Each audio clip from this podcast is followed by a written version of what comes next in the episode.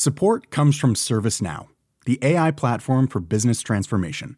You've heard the hype around AI. The truth is, AI is only as powerful as the platform it's built into.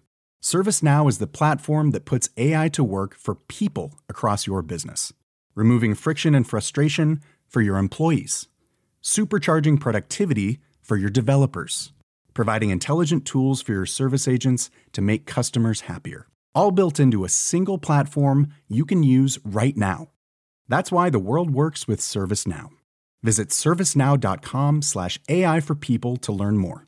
Here's a cool fact: a crocodile can't stick out its tongue.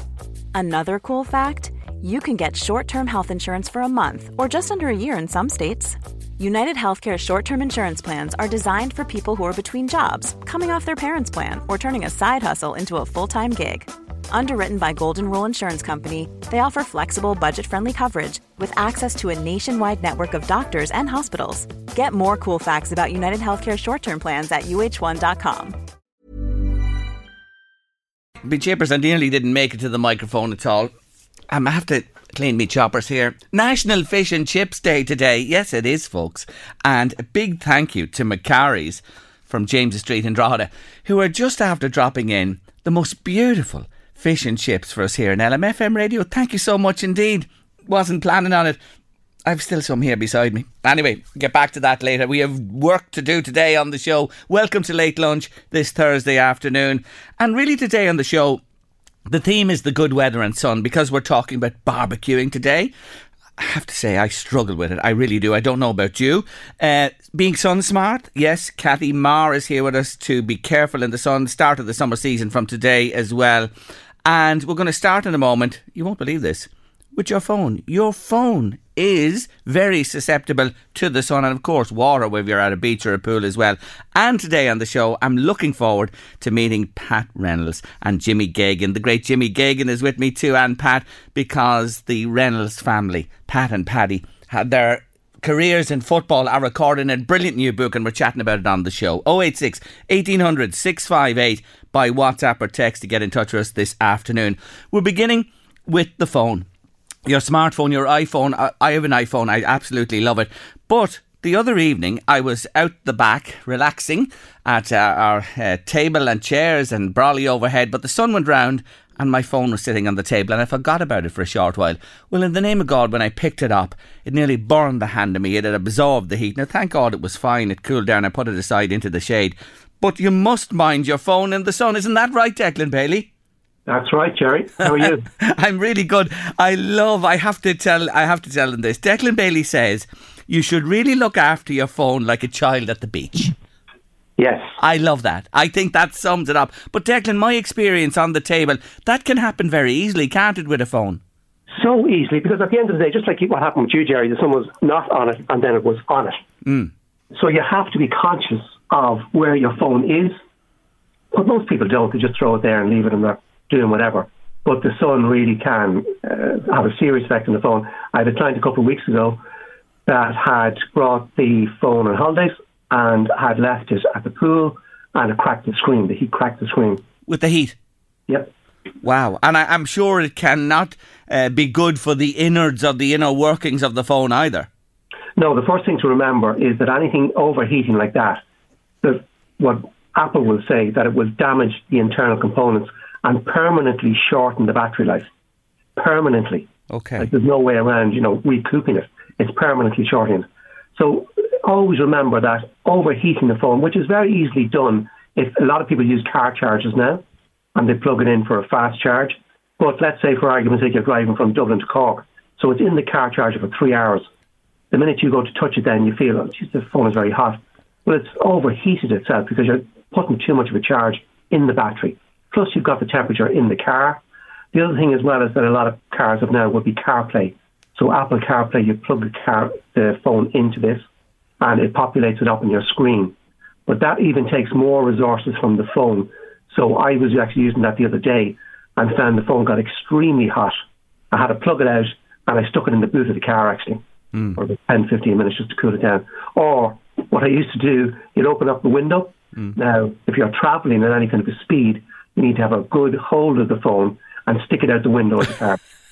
just to drive some cold air into it. Be careful with that because if oh, you God. drop it, then she, she's gone altogether. But here, here's the thing I want to ask you. That was good to put it in the boot because the boot is generally the coolest part of the mm. car. Mm. Um, when your phone's roaring hot like that, the fridge, is that a bad idea to put it in there quickly? Yeah, again, you would think that's the ideal place for it, but it's not. Simply because you can't, it's like anything, I suppose. You can't go from extreme heat to extreme cold. It's not good for anything. So again, you're looking at damaging the internal components. So don't do that. It's, you know, I've actually had, seen something on television there recently, a program, and they put it in the fridge freezer part, you know that part? Mm. So yeah, no, you don't do that. It's just, it's too, it's too, it's too extreme on mm. the phone, so from one extreme to the other. The other thing as well to remember that, again, a lot of people would use the GPS on the phone. And if you are charging it at the same time in the car, that causes the phone to overheat because GPS is very processor intensive. Okay. So you a lot of processing power, you, so you would find the phone overheating. Again, at some point, the phone will realize that, yes, the environment is too hot and it will try itself to cool itself down by doing certain things. But my recommendation is to plug it out of the power, first of all, because you're putting power into it and you're using a very power intensive app. Plug it out of the power straight away. But essentially, what will happen then is if the phone does get too hot, it will essentially shut itself down. So you'd see this warning would come up on the screen saying the phone is too hot and it's going to shut itself down. So it needs to cool down, so it will shut itself down. Mm. So don't try and turn it back on again. Just leave it. Generally, 10 minutes is fine. But again, you know, physically, you can feel the heat. So if it is too hot, well, then, you know, why are you trying to turn it back on again? Just let it do its thing and cool down. But you cannot go from one extreme to the other. You know, like, oh, it's too hot, stick it in the fridge. Yeah. Don't do that. Okay, good advice there. You know the way with bright days, people have a tendency to up the brightness on the screen. They can't see it, there's a glare on it or whatever. What do you say to that? Is that a good idea to do that? Yeah, well, I suppose now, again, there's two settings on the phone. There's an automatic screen setting, yeah. so it automatically adjusts itself. So if you have that on, the phone screen will come up when you're outside and it's bright. But again, I certainly wouldn't have it at 100%. You can manually use that yourself. You just pull down the settings and reduce the screen. But uh, like anything, Jerry, if it's extremely sunny and you can't see anything, well, then you just leave it. You can't see anything. Don't be putting the screen up to 100%, and especially leaving it there. Mm. You know, just try and avoid that. Generally speaking, 70%, it should only be ever at 70%. Okay. You know, you mentioned charging there, and I find at times that when you charge the phone, um, the, the plug it, the plug itself often gets yeah. warm. My phone is, is all right, but I, I, want to ask you a question about that. The iPhone charger, the legitimate charger, mm. takes time to charge the phone. Now, I have a, a, a, spurious one. I don't know where it came from. Yeah. But if you put that in, it charges the iPhone rapidly, much yeah. more quickly. Mm, mm, yeah, uh, that's a disaster. Oh. You should always use the plug that comes with the phone. Now, in saying that, new phones now will not come with the plug. It'll just come with the cable. Mm. But essentially, the plug that you plug into the wall should be an Apple plug, Apple certified. Okay. Glorious things you don't know what voltage they're putting into it. So right. again, you can damage the battery. There's a certain voltage has to go into the phone, and this goes for iPad as well.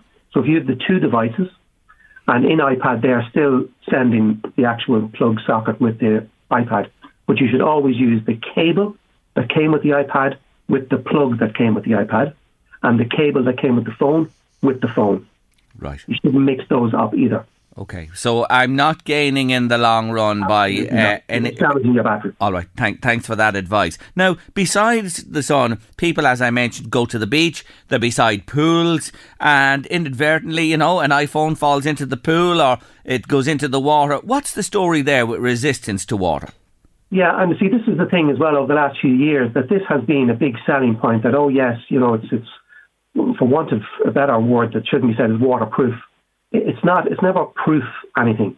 So the resistance, so whatever resistance level you have, most of the new iPhones now in the last two to three years would be IP68, which is the kind of industry standard. So essentially what that means is, and like I say to every client, anything that like this, it's not a test. So you can submerge the phone in water for 30 minutes. So even now, me saying that would send a shiver down my back because Like, why would you do that? Don't do Why it. would you take the chance? Yes. So what we're saying to listeners, they don't now go away and put your phone into a basin of water or drop it in to test it for 30 minutes. Declan is not saying that. You should really keep it away from water. Keep it away from water, but there's no harm. Like, I was using it in the rain, for argument's sake. Yes. Um, if it did fall into water, you don't have to, like years ago, where your heart would stop. That really doesn't happen in new models anymore. It has that protection, but again, it is a thing that you still don't, you know, put it out of the water and start using it. Mm. You shake off the excess water, especially in the lightning port at the bottom where you're charging it.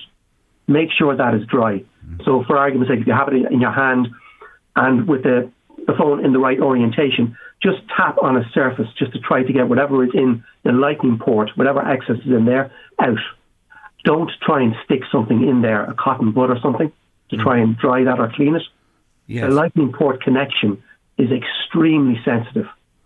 So I wouldn't be sticking anything into that port. Just try and tap it out, and you can use a hairdryer. That's another good thing. But Good. just try to any excess from the or water on the phone, get it off the phone.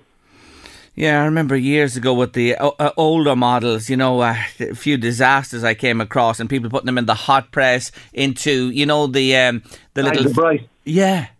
Yeah. Yeah, do you remember that? Yeah, that was the thing. yeah, everybody was looking for rice. And it wasn't the boil in the bag rice. No. God almighty, we've come a long way since those days, you know, to try to dry them out, And the other thing as well is that a lot of people now going to the gym. Yeah. It should never be in a sauna or a steam room. Like that's the other thing. That intense heat and steam. It should never be in, in, that environment either. Hmm. You have to really think of the actual phone as a piece of equipment that you can't do certain things with. Like you know the way uh, it's gotten so much better now. But years ago, if you dropped it, generally speaking, nine times out of ten, the screen would crack. The screens have become so much tougher now. I just dropped mine yesterday, and yeah, perfect. But it's like the water thing. People think, oh yeah, it's waterproof. It's not waterproof. It's water resistant. So it's down to how much resistance it actually has. Yes. So just don't try it. In the shower, you know, people who can't leave their phone down and they go for a shower and they bring the phone into the shower with them. Yeah, steamy shower room is the exact same thing. So again, people want to listen to music or the radio and they have the phone on, and you're in an like I suppose if you're in a well ventilated shower room, yeah, that's okay. But if you're getting out of the shower and your windows are fogged up, your mirror in the shower is fogged up, that is not the environment for a phone. Hmm. And will, you know, the retailer or whoever you have your phone through, a mobile phone company, if you go back with this, um, I, I, will it invalidate, you know, uh, at warranties? Yes. So uh, I worked for um, a, a phone company, and people will come back in and say the phone is doing this or doing that or not doing this, and I want to send it off for repair. So the first thing when it goes back to the repairers is they put it into this uh, environment that shows if it has had any water damage on the circuit board, and the warranty is nil and void then. So essentially, we used to just get the phone back, and there'd be a red uh, piece of paper around it, and all they did was put it into that cage, checked if there was any water damage. There was water damage. They put the red label on it, send it back. That's it. We do nothing else with it because the warranty's gone. Okay. Now, the only thing is, if you have insurance, I know insurance covers water damage. But if you do anything, you know, again, um, years ago, the screen was very sensitive, not just iPhone, other screens, Android screens. It's, it's like anything, Jerry. The less you pay for a phone, the more it, something's going to happen to it. So a cheap phone, 120, 150 euros, that there really has to be taken care of because even in the steam room, let's say, that could get damaged. The board could get damaged. Something could start. And then you'll find when you're using the screen, maybe a certain part of the screen won't respond or you can't just slide something up as easy as you could before. So you send it off, and they know this has been in some environment where there's been some kind of liquid damage, and your warranty is gone. There you are. Good advice. More good advice there. Just, uh, I'll feel a question from a listener if you don't mind while you're on. Jerry, would you ask Declan? I can't pair my iPhone with my car. The lady won't talk to me when I get into the car uh, on Google Maps. I, I have it set to Bluetooth. What do I need to do? Okay, so the first thing I do is if it has been paired with any other car, you can go into your Bluetooth settings. When you're sitting in the car, open up your Bluetooth settings, And if it does find the car, there's a little eye to the right of that name. Click on the eye and click forget this device. So once you do that, you're starting afresh. If there is another car, when, you, again, when you're sitting in the car and you're looking at your list, if you had it tagged with a previous car, get rid of that as well. And then just try from the start. Some cars, depending on the, mo- the make, uh, it is a bit complicated. So normally before you used to have to pair the car. So on your screen on the car, a pairing number would come up, four digit number. And then that would populate on the phone as well. So you had to put that number in to match, you know, to pair the both of them. Mm. So depending on the model of the car, if it is a pairing car and that number comes up, that number has to be entered. Okay. If it's not coming up for whatever reason, I would go into the settings on the car as well. Now, again, that you'd find this on maybe second-hand cars. Go into the list of Bluetooth devices that have been paired with that car. So you'll see the previous Bluetooth devices and get rid of them, clean all them out, Okay. and then start from fresh. And I'm just thinking there, just by extension, you know, most cars have their own uh, guidance system built into the car. Does that conflict with Google Maps? Well, it doesn't, and it does. Like if you have, depending, a lot of cars now would, which would have Apple CarPlay. So if you plug your phone in, Apple CarPlay will start up. So then you're essentially using your phone. You Okay. can Google Maps, Apple Maps. But if you have a phone or a car with a guidance system and a GPS in it, and again, some of these systems are very cumbersome. They're not like it's so easy to do it on a phone, put in an address, blah, blah, blah. So I would say don't use the guidance in the car. If you can, Bluetooth it and, you know, sync the car with it, use the phone. Yes. But again, it depends on the car. Yeah. Yeah, and that, that is it. It's down to the car model. Declan, you're great. Thank you so much for joining us as always. You've uh, set us fair for the summer season ahead to mind our phones from Heath and Water. Thanks a million, Dec. Cheers, Jerry. Take care. Declan Bailey there from Business Tech Help. I have to say, there aren't too many families that produce two wonderful footballers that play for the county side over four decades. And I'm talking about the Reynolds family here. There's a brand new book out about them called Reynolds, A Family Affair. And it is penned by the brilliant Jimmy Geoghegan, one of the most respected journalists in Meath and in the country, I have to say. And of course, it's about the Reynoldses, Pat and Paddy. And I'm delighted to welcome Jimmy and Pat Senior to the show this afternoon. Welcome, gentlemen. Thank you very Thank much, you very Jerry. much. Thank you for joining me. Jimmy, may I say first, congratulations on the book. Thanks very much, Jerry. Yeah, yeah. I mean, I was asked to write it by uh, Liam Hayes, our great former Meath footballer, former All Star, um, All Star winner, and um, Liam uh, Hero Hero Books. He publishes these um stories of these great footballers of the past, you know, and it's great, great service he gives because he um, gives an opportunity for these people to tell their lives. And Pat was one of those who had a great story to tell. And I was very, when Liam mentioned it to me there about two years ago, I was very interested because I knew quite a lot about Pat and, and Paddy as well, his son, who, um, as you said, won all, Ir- both of them won All Irelands, both of them All Stars. Very unusual for a father son combination to be All Stars. And uh, I just said, well, look, yeah, I'll have, have you to have a go at it, this. Yes, Ah, I'll have listen, to have a go at this. Listen, indeed, you'd have to. And what a go you've had at it. You've done marvellously, and it was launched last Friday night. And we'll tell you where it's available as we chat on through Thanks, the show. Yeah. What was what were they like to work with? Now, come on, there's one of them sitting beside you. Be careful how you answer here now to me. Yeah. What were they like to you know get the get the stories out of them? Well, no, uh, they're two very business, uh, busy businessmen. Yes. They're big farmers. You Yes. know, the Reynolds are uh, some of the biggest. Uh, I mean, at one stage, maybe one of the top producers of potatoes in Europe. Certainly Yes. up, right up there in Yes. the league and uh, Premier League of potato producers in in Europe. And um, so I knew they were going to be very busy, as you know. Uh, and I'm from a farm, a small farming background myself, so you know, there's always something going on in a farm, Jerry. And uh, I thought, well, when will I get these jobs? when will I be able to pin them down and, and have a chat with them? And but actually, you know, they were very, very good. Pat, I think at one stage I went over to the yard. He wasn't there. We used to meet in this little office there beside the the main office there, and. Um, Pa- Pat wasn't there, so the, I think one of his sons rang him. Where are you? He's on his way to Balbriggan to pick up something. But he, and he said, "Well, I, I'll come back. I'll come back to you and we'll have a chat." So I knew then we, we were working together. We were on the same team, as it were. Ah, well done, Pat. Welcome to the show. It's great to have you with us. Meath's first ever All Star. Very good. It's great to hear that. Yeah. it's good to hear it. yeah, yeah, but you were. You you broke new ground. You wore the shirt. I just looked at the, the, the years there through the 60s, the 70s, then involved in the management with Sean Boylan as well.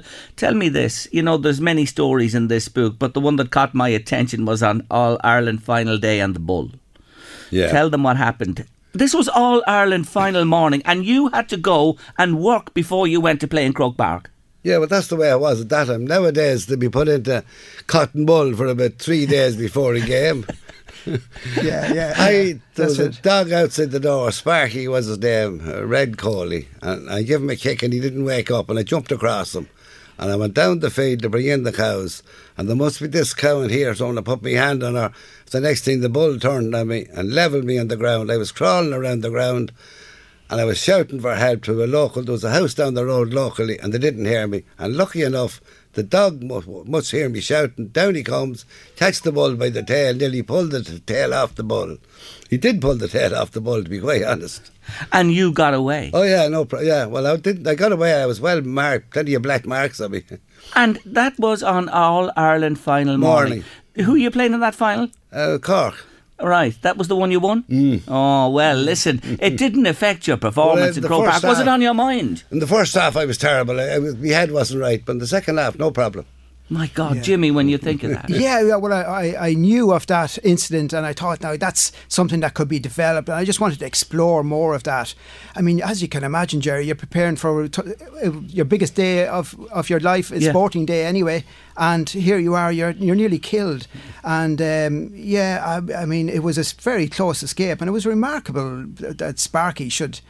The uh, do what he did, Yes. because he didn't't even follow you out, Pat. No, he you didn't. No, but when he wasn't heard out. me shouting, he came When he down. heard He you knew shout- there was uh, trouble. Yeah. yeah, and uh, what a preparation that was for your biggest day of your Yeah. career, uh, football wise. And you know, uh, Eric, he, Pat was marking Eric Philpott, who was a very skillful Cork player, and he scored. Eric scored the first two points in that final. I if think anybody so. looks it Yeah, back, I was very bad in the first. I was Yeah, shaking. I wasn't right at all. You were a well- half back. I was a half back, left half back. And yeah. your son as well. Oh yeah. Well, played the same position. That was very unusual that the two of us got all stars from the one position. Yeah. I don't think there's anybody with that two number sevens on our backs. Yeah, that made all stars in different generations as well, father and son. Remarkable, remarkable. You mentioned Cotton Wool there. What do you think of today? You know, when when you think of your days playing and what you did and how you trained, and you look at the modern game, what's your, your thoughts on that, Pat? Well, we didn't train as hard, but we trained more physically. that was all tactical work and tactical work. And the main thing is go for the ball. They're forgetting about the ball. They're looking at bodies running here and bodies running there instead of following the ball. And then bothering. The name of the game is the ball. Go for the ball. I mean, and work rate. If you don't work on the field nowadays, you have no chance. And it was the same at our time. You've hmm. got to work. No point in standing back and waiting for somebody else to make the decision. There's too much of that going on at the But moment. this blanket defence, and you see even the, the kick out is so vital now, Pat, to every team. If you don't get the ball, it's short, it's you know, it's tactical, it never goes out to the middle of the field, rarely anymore. If you do that, you're in trouble. What what what what, what, what do you think make of that and the style of play Well, today? Dublin started that from the very start with the man in the goals. uh, What do you call him? Um, Cluxton. Cluxton, yeah. But they all lined up in the middle of the field, and he kind of knew who was going to break out in the middle of the field. Mm. And that's the main plan still, the way I look at it. I mean, he has an idea. They'll leave an, an open patch left and right of the pitch, and one of his men will break to that patch. I think at the moment, the goalkeeper is a vital component in any team at the moment. Mm. Vital. More important than ever. Yeah, well, um, Pat mentioned Cluxton there, but Pat was a- an innovator of a certain style himself because he loved to power forward. Now, in those days, you didn't do that so much. Wing backs, their job was to watch the half forwards, Yes. keep an eye on them, Mark 'em, con- control them. But Pat wanted to power forward, and uh, I was interested in that as well because. Um, he also reflected that in in his life as well. It, you know, in terms of his work, in, in terms of developing the farm, because Pat um, he, he borrowed a lot of money in in, his, in the in the late sixties, seven thousand pounds I think it was. at the time. 9,000. Nine thousand pounds. Can you imagine Jerry back in the late sixties? Some money. And Pat borrowed that, so you know, um, to buy a farm of land, he wanted to hit out on his own to buy land, but um, you know, so it was about in in his style of play as well. He reflected that power forward, forward, move on. Isn't that right, Pat? You, That's you, it, you- yeah, yeah, you know, yeah, and yeah, um, yeah. Mm. power. Um, Just get to the next stage, and not everybody, not everybody agreed with the uh, in in the team agreed with that style of play, but it certainly worked for you. Yes. No, the biggest thing at the time, style of play at the time was Father Tully was our manager, and Peter McDermott was kind of the train. I don't know what he'd be. Well, he was next to command to Father Tully, and they'd be always giving out to me, catch and get the ball and kick it. And, and McDermott had said to me, Pat, keep doing what you're doing. He was the first man to start the new way of running, running at them. he went to down then, he done the same with down, got the Yes. runners going. Yeah. And and going back to you and your success, the All Star was a culmination of a, a golden era for you. You played in All Ireland semi final, uh, three finals. Three finals, yeah. Three finals. Yeah. Uh, and uh, the All Star, of course, as well. What about your club career, Walterstown? Oh, we won the senior championship. I once, and I broke my ribs that day. And we had a big celebration in the one, uh, one of the big sheds at home at the back of the house. We had a big celebration that night, and I wasn't able to join them because I broke my ribs. Three ribs I broke that day in front of the stand. I'll never forget. I wasn't able to breathe, and I wanted to come off at half time, and the boys over Watson wouldn't let me off, and I wasn't able to walk. And you played the entire second Yeah, half yeah. with the broken Oh, was ribs. Dying the next Yeah. day. What Oh. did that senior title mean to you? What when you compare a club title with an All Ireland medal? League medal, you've won the league as well, yes, with. Yeah, well, it's funny the way you said that to me. At the time, I was with the club, and I had no real interest in the club. It's only when I got when I got a bit older, I started to realise everything was fixed with me at my at my head. I wasn't really interested in the club, but then in the last couple of years, when I was got a bit older, I started to take the club into bigger altogether. Although to win that senior championship was fantastic. 1978, yeah, Yeah, yeah, Walterstown first yeah. ever senior First ever. t- title, yeah. yeah. Uh, but you broke your rib, but you broke your ribs in, in many times because that was the style of play was to go That's in there why- to, get, you give it to get the loose ball, to go in there and get the loose ball, no matter what, and uh, its personal cost didn't come into it at the time. Where, where did the football come from? Were were you, were, did, what, did, what, did it predate you and your Yeah. family? Oh, my father played with Louth. Right. Christy, He, he Christy, he played for him from from Termonfeckin, and he played with Louth, so he did, and that's what. And then at my first match in Croke Park was Louth won in 1957, and my father was brought me to Croke Park, and imagine in ten years later, I bought the cup myself back to Navan For Meath. for me and, in 10 years later. Yeah. And I remember that he brought me to the White Horse that night where all the Louth lads and so Kevin B and all the boys. So I was only a kid at the time and he said, and I played in Kevin B and 10 years later in Croke Park, would you believe that? And he said to me, you'll have to play with Louth. And my father said, oh, of course you play with Louth. I had no intention. And I think the first day we played Louth in the, in the championship, and I think he was shouting for Louth. I, I, I wouldn't be a bit surprised.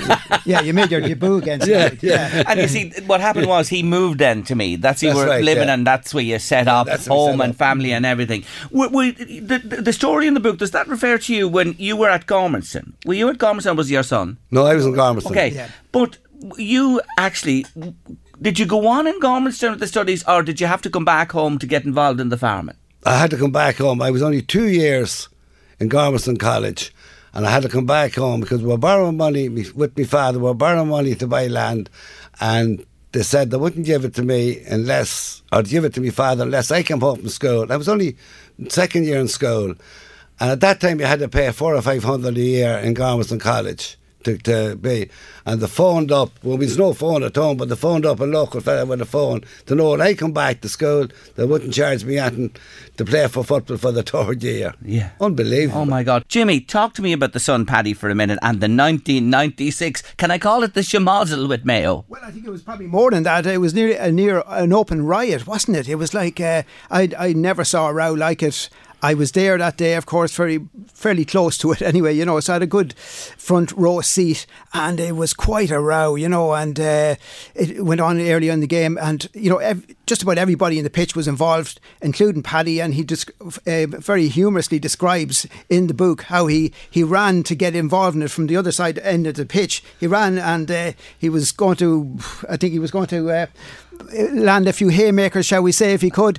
But uh, he he tripped over somebody going into the, and it was a very funny scene the way he said it, the way he described it. He tripped over somebody and didn't get a blow at all. He was flailing around, I think, you know, and kicking around. But uh, like a lot of people at the time, you know, but uh, some people did land some punches, and uh, Colm Coyle was sent off with Liam McHale, you know, and. Uh, Mayo people were saying, you know, oh, they t- took the best player we had out of, our team, and he was having a good game. But so was Colm Coyle. Yes. he was an excellent player as well. Mm. And Colm used to have this saying. Colm was a selector later on, and he used to have this saying, you know, if a new player came on in, into onto the team, would you get into the trenches with this man, you know, with with this newcomer? And you know that was uh, Colm himself, and he, he certainly knew how to battle his way through the trenches. He trenches. did, and, uh, and he was a big loss to me that day. What yeah. did you make it a- a- as his father, Pat, looking on on that day and all that happened?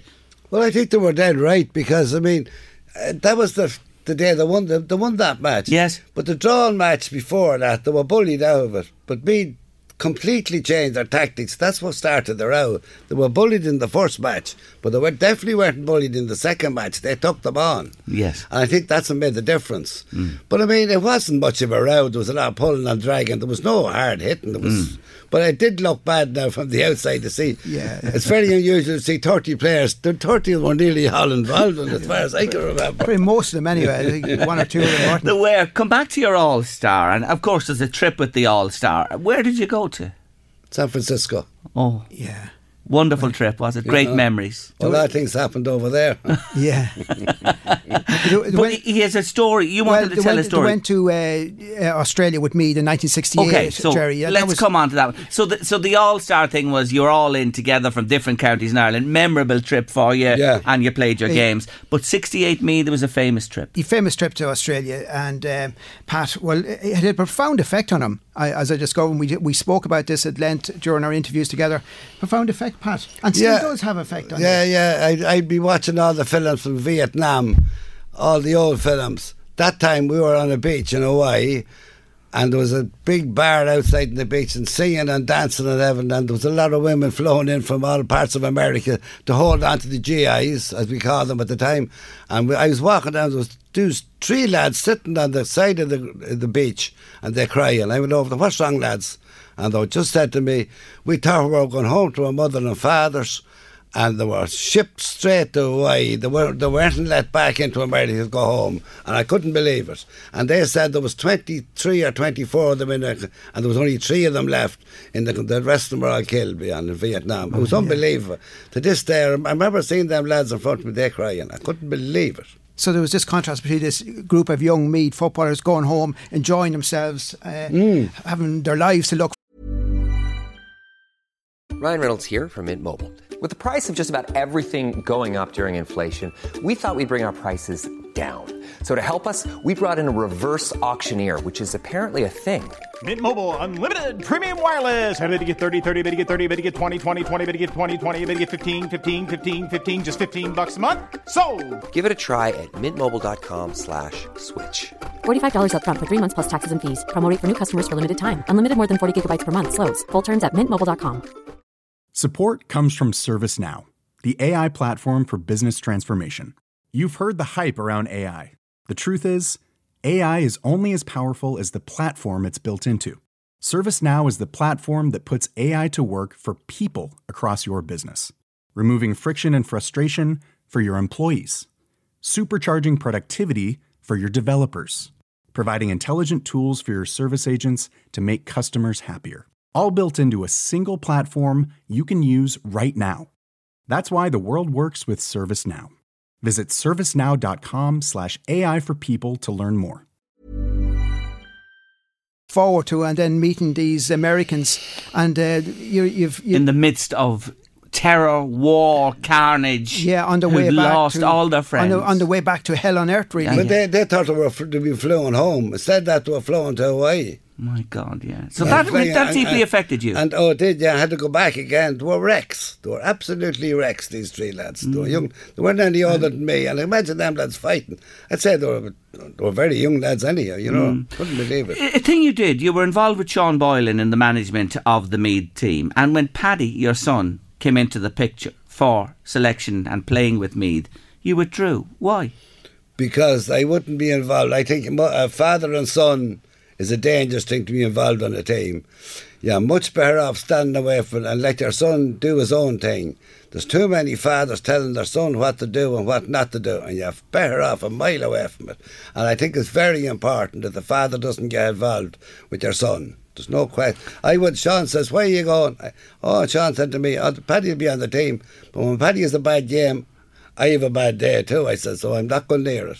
How do you look on your two careers as his dad? Your career and what you achieved, you achieved similar. You know, you played in the same position, number seven with Meath. You both won All Irelands, won All Stars, had club success as well.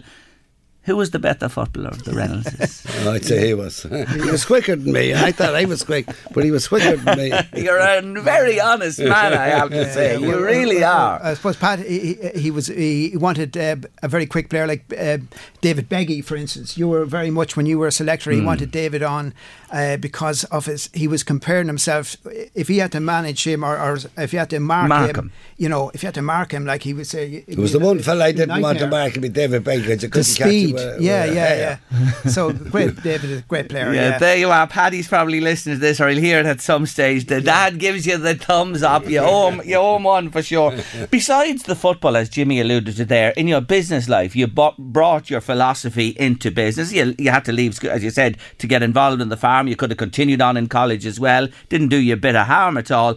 But the spuds, you are huge. You're a massive potato producer. Louise was telling me you sent did you send spuds to Portugal Yeah, we did. Yeah, but two. Yeah, but a month ago. Yeah, yeah. How mu- what, what are you talking about in volume? Well, about five hundred ton or something like that. He sent to Portugal. What what kind of spuds? Roosters. And they didn't like them over there because they were too flowery. They're the They couldn't understand when the bidet broke out what was happening over there. they wanted a soapy the kind soapy yeah. spud. Yeah, They yeah, wanted yeah. the soapy spud. and we're They- they- completely opposite in Ireland. It's yeah. unbelievable. They That's- love the flowery spud in Yeah. Ireland, don't they? That's the way it so, is with d- what do you grow? You grow roosters. Is that your main variety now, Pat? Well, that you- rooster and a lot of stuff for the Crispin factory in, in, in Tero. Right.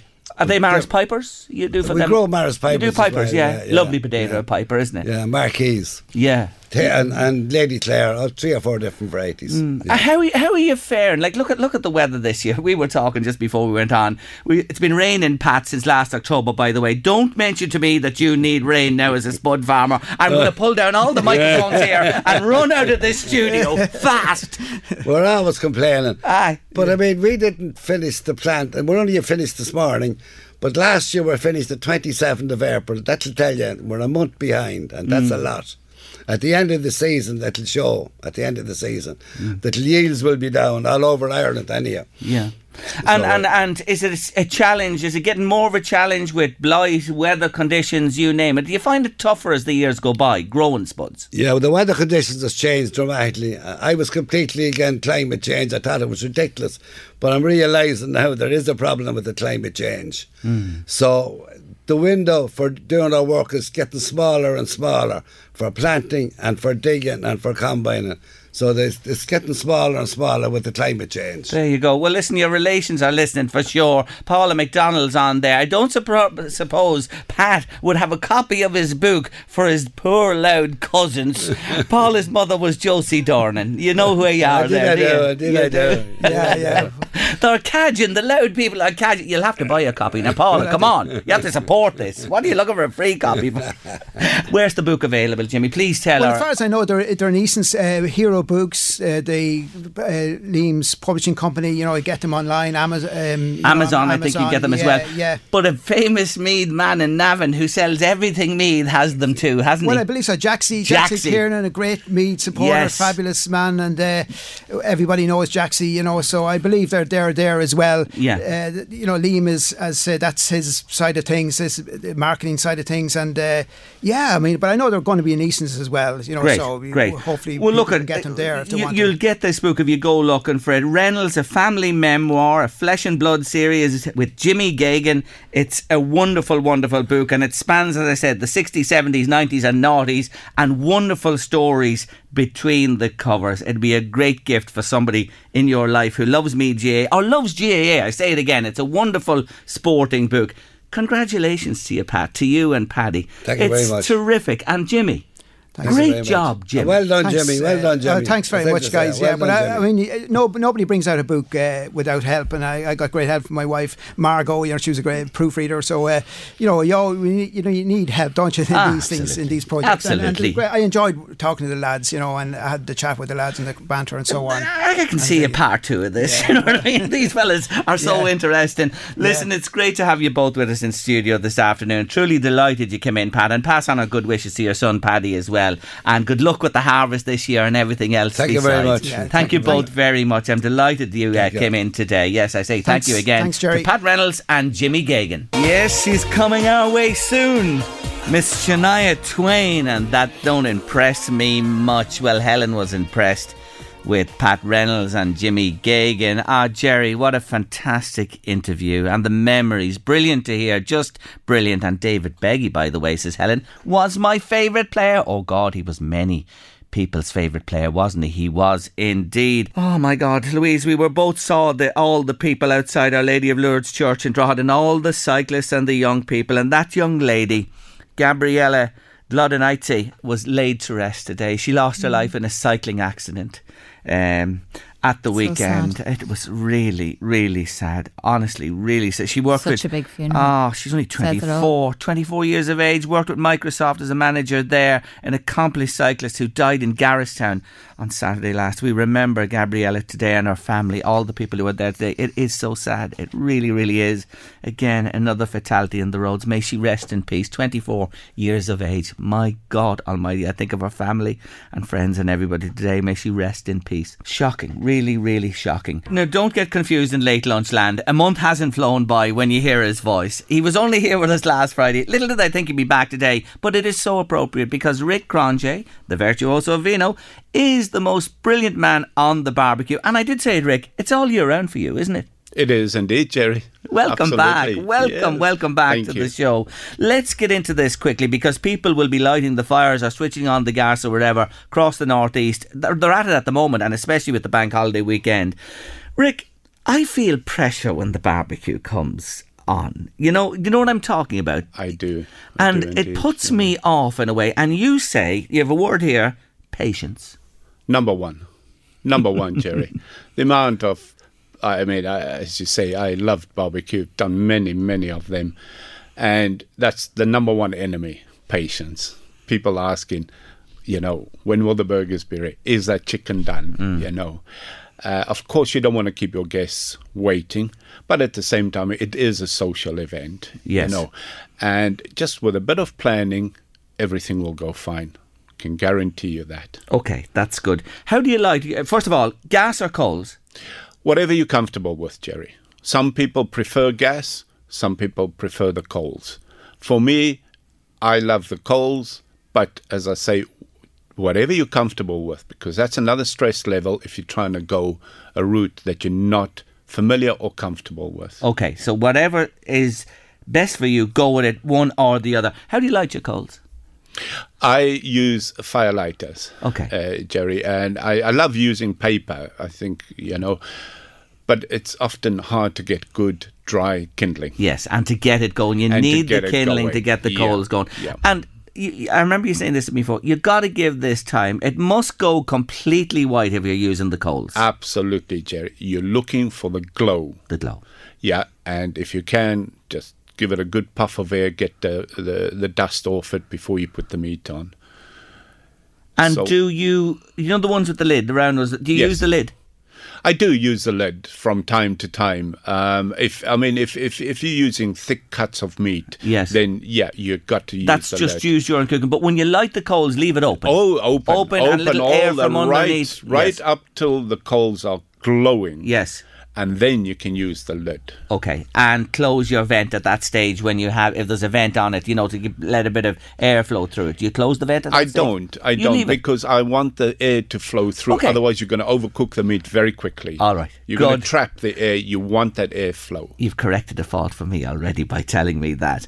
Um, now, that's the lighting. The menu, here's the thing. You are a real adamant, you're adamant, should I say, three items on the menu.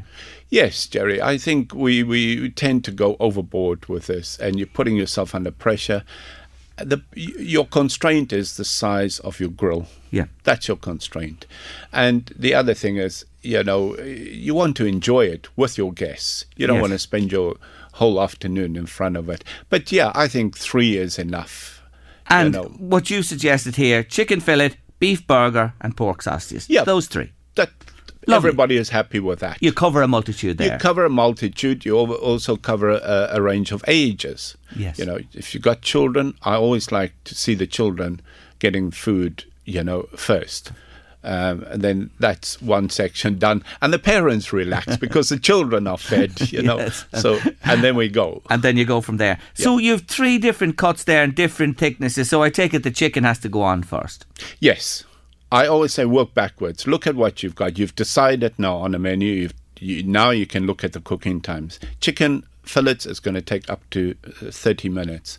So that's going to go on first. Yep. Your burgers will take, say, 10 minutes. So after 20 minutes, you can put your burgers on because the idea is to try and get everything ready more or less at the same time. You're never going to be spot on with it. But at least everything is ready because once you start dishing up, the stampede is on. You're surrounded, Jerry. You're very popular. I love that description. It is so true. We can all just picture it the stampede. Um, so, 30 minutes, you reckon, for the chicken. Uh, about uh, jum- jumbo sausages, which are the best for the barbecue, I take it. Put uh, 10 minutes. So, put them on 20 minutes then after your chicken is on. They should be ready at the same time. And then the burgers take the least time, six to eight minutes for the Yes. burger. Okay. Exactly. So, and then you should have everything arriving, as Rick says, together, and everybody's happy.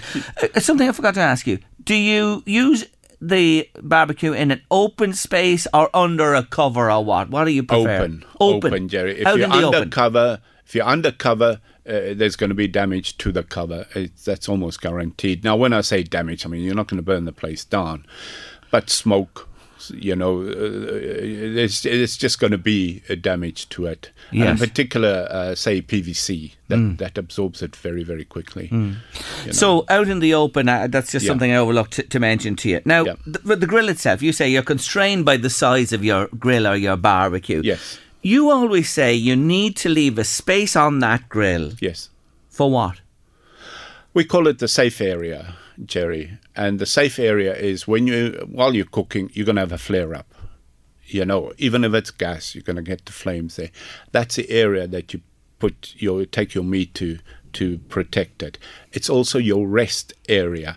And it's certainly in the gas barbecues, there's a rack above the main grill, and that's exactly its purpose, is to rest the meat Okay. and it's what what I call the safe area. So if you're having problems, that's where you run with the meat. Move it there. while you sort out your Sort out problem. whatever's yeah, going on. and don't overstack the grill. Don't pack everything in, and you have no space mm. To turn things over. So I'm thinking about coals then. Uh, uh, what you're saying to me then, basically, beneath the grill with coals, Yeah.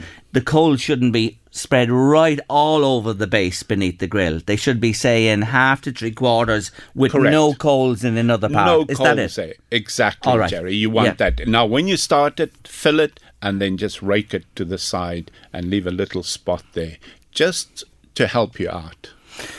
Thermometers. Are you a fan of thermometer if anyone's I do. nervous about whether it's I cooked or not? I do, Jerry. I do. I make sure it's there and I regularly check it. Uh, that's for my own comfort and also for you know people that might be nervous because judging by the eye, well, if you have my eyes, you wouldn't even see that pink elephant with the Nike trainers doing the Macarena. So forget that. I have to have a bit of help there with the thermometer. I'm picturing that. That's before the wine, Jerry. Anyways, right. So you come to the end of and you're, everything's almost ready, and Yeah. people love a marinade. Some people marinate their meats before they go on the grill. Where do you stand before, and others leave it till afterwards? Yeah, I'm a, very keen on doing it right at the end, Jerry. Especially if you got something with sugar or honey in it.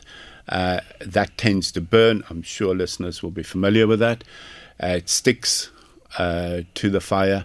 Um, yeah, I like to do it right at the end. Just give it a nice brush over. Meat doesn't absorb unless you inject it, uh, Jerry. So it's just a good coating. And if you start from the beginning, it sticks, it burns, but also it sticks to your grill. So anything after that, you just, Yes. you're just inviting a big Best fire. at the end, then, Rick. Yeah, low and slow, Jerry. That's uh, hot is not. That's my slogan when you're cooking. You know. That's a good good one to keep in mind. The other thing, just in the marinade, and I'm thinking back uh, myself, I remember hearing this. If you marinate chicken or the like, never use the marinade. You know, to return. Say you, you somebody did marinade beforehand. uh, Say chicken, for example. Do not use that marinade at the end. No, no, no, no. Get Jerry, rid of it's it. fresh all the time. All fresh. Yeah, It just just keep it fresh. Yeah, keep it fresh. Um, if you get some burning, and it's inevitable, some people do, this, you know, carbon on meat or anything, it's not good. No, Jerry. No, absolutely. And it's not good for the dog or the cat. Just get rid of it completely. Absolutely. No, once it's burned, charred, absolutely. Gone. It, it is just not good for your health. Yeah, they say there's elements of carcinogen. Yes, In- in exactly. that. Exactly, Jerry. And now it is just, you might feel okay on the day, but the day after, no. It's not good for you. It's so not, Jerry. get rid of it. Don't even, you know, don't. Yeah, just as Rick says, gone. If it's Gone, burned, gone. it's gone. Do not eat it. It's as simple as that. Yeah. Um, you have been cooking for lots of people over the years, and you've done some communions, confirmations, etc. recently. And I see you have a big barbecue on this Saturday. I do. Who is that for? Every year I invite the neighbors. Uh, obviously, with COVID, put a dent in that. But yeah, I just do it uh, for the neighbors. It's, I live in the countryside. It's a great spot. I have fantastic neighbors. It's just something to get us together and uh, Good on you. reason. Good you know. on you. Good. On, don't give the address or anything like that No, out because no, we Jerry. have enough people to look By after. By invitation only. By invitation. What about sides? Because that's another thing with a barbecue. Yes. The sides uh, Yes. really enhance a barbecue. It does, Jerry, and it's lovely to go with. And again, two, three maximum. Again, you want to keep it simple, keep it tasty. And I just want to add, you'll be amazed, Jerry, how cheap it actually works out when you do a barbecue. I've got 18 people in total, including myself, on, on Saturday. And I looked at my shopping list this morning because I order online. It's just a case of collecting. Just under a tenner each. And, And- that's a fair. That's everything. Not not drinks now, but all the food, the meat, everything included. Your sides, the lot. the whole lot. That's very cost effective. And I've done it for people, and they couldn't believe it. Isn't that very, terrific? very cost effective, uh, Jerry. That is wonderful. So the message today is follow the, the, the way you do it, Rick, and you'll have a wonderful, wonderful time this weekend. That's it. It's quite simple, really. It is, Jerry. It's very logical. A bit of planning. Just look ahead and don't overcommit in terms of quantity. Um, and yep, and don't ask that question: Is the chicken ready? No. Please take the pressure off the person behind the grill. Rick, you're fantastic. Loads there to chew on, forgive the pun, over the weekend. I thank you so much for dropping in. Happy barbecuing to everybody.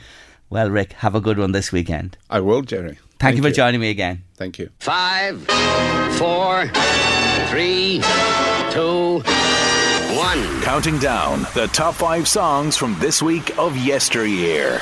And today it's The number two from this very week in 1997. And it is a classic. It needs no introduction. A massive hit, timeless. It's played, I'm sure it's been played all over the place, even today. Yes, the number two, 1997, at the start of June, was from Andrea Bocelli and Sarah Brightman. Here it is.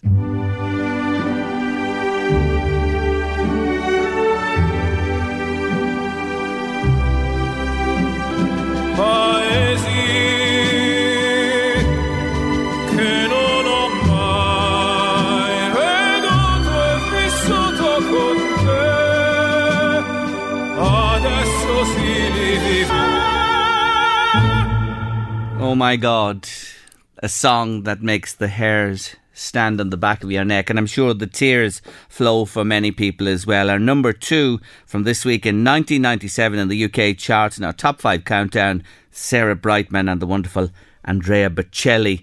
Time to say goodbye. I gotta go and see Bocelli again. I'm just sitting here thinking the weather on RTE this evening and in Met Éireann all day, surely they're playing that song, Time to Say Goodbye, to Evelyn Cusack, who retires after 42 years this very day. We wish her well. She's the head of matters there now, a familiar voice and face from our television screens for all these years, forecasting many of the major weather incidents over four decades bringing it into our homes each evening. Ah, she'll be missed. She will indeed. We wish her well and may she have a very happy retirement. I know she's a keen walker and she intends getting involved more in that and other things besides. But thanks, Evelyn, for all the years. 42 years with Met Éireann. Evelyn Cusack retires today. You're with Late Lunch on LMFM Radio after the break, staying sun smart with Kathy Maher. We're really on the ball for you today, aren't we? With the weather that's in it, looking after you all. We do look after you and we think about you all of the time. And we finish the show today with one of our valued regulars, pharmacist Kathy Maher. Welcome back to Late Lunch. Hi, Jerry. How are you? I'm Enjoying really good. Oh, Kathy, I just adore the sunshine. By God, I'll tell you this. I was saying it yesterday when I went with the boys for our Wednesday club pints. You can't beat Ireland with weather like this, can you?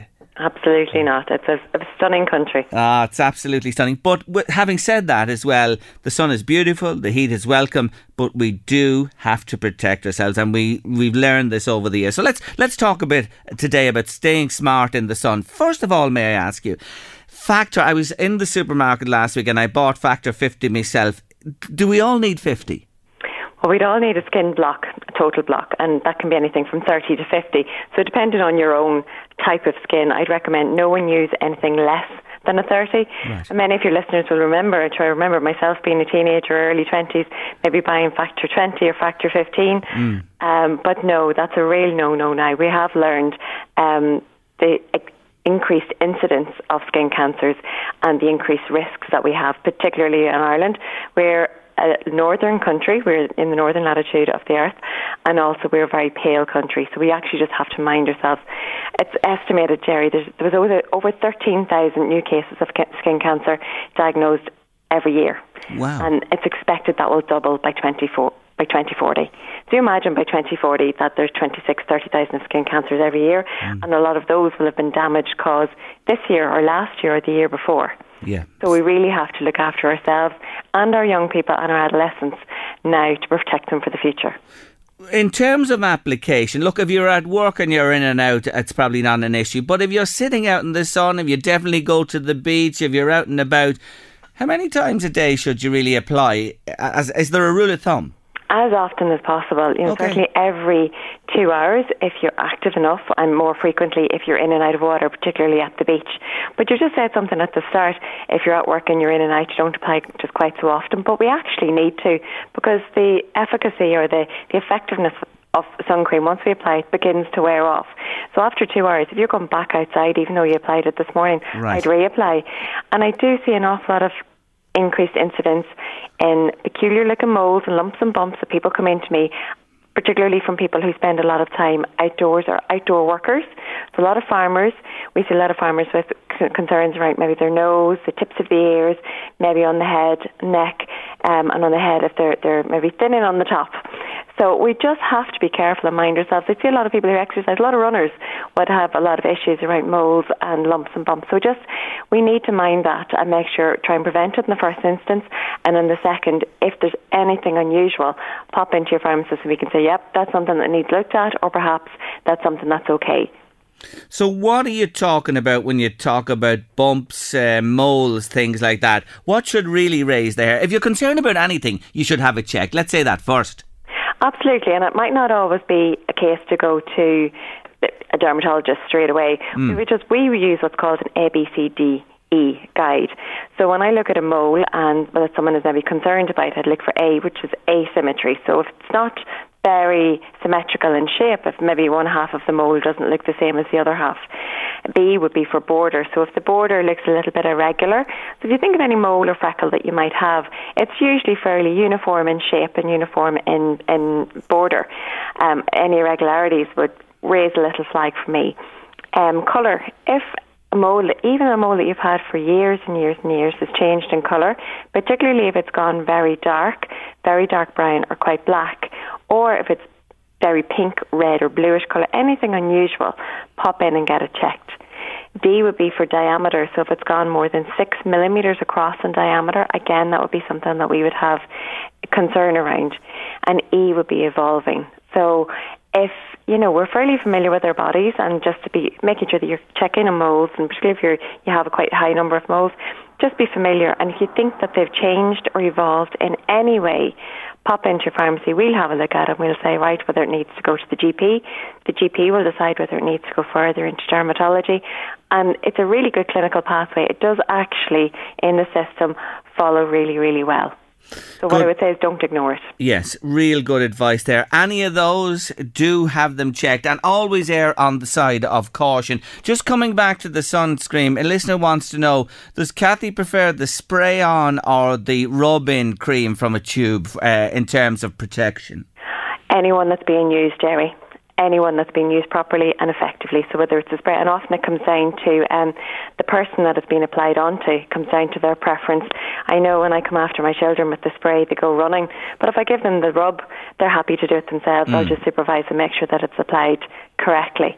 Um, but make sure that it's ideally at least a factor 30, but for children, I would say a factor 50 that it's applied 15 to 20 minutes before going outside in the sun, and that's reapplied frequently, particularly if there's anything like water fights, beach, anything going on where the water might, um, even if it says water resistant or water protective, even just don't, I wouldn't assume that that's going to last me for the day. There are a couple of preparations that claim to last for 24 hours. It's only a once daily application. And look, they're, they're really popular. They sell really well in the pharmacy. But I would still, when I sell them, still say to someone, I'm not going to rely or recommend just once daily application. I would definitely recommend applying that two to three times more during the course of the day. Mm. And a hat as well. I see my, my, own grandchildren with hats, keeping the hats on them. You have to just keep at them, I'm sure.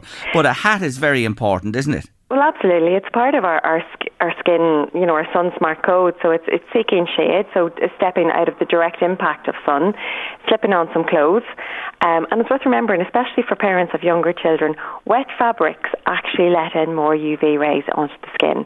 So we often, and I'd be guilty of myself, popping a t-shirt on younger children and thinking that's great.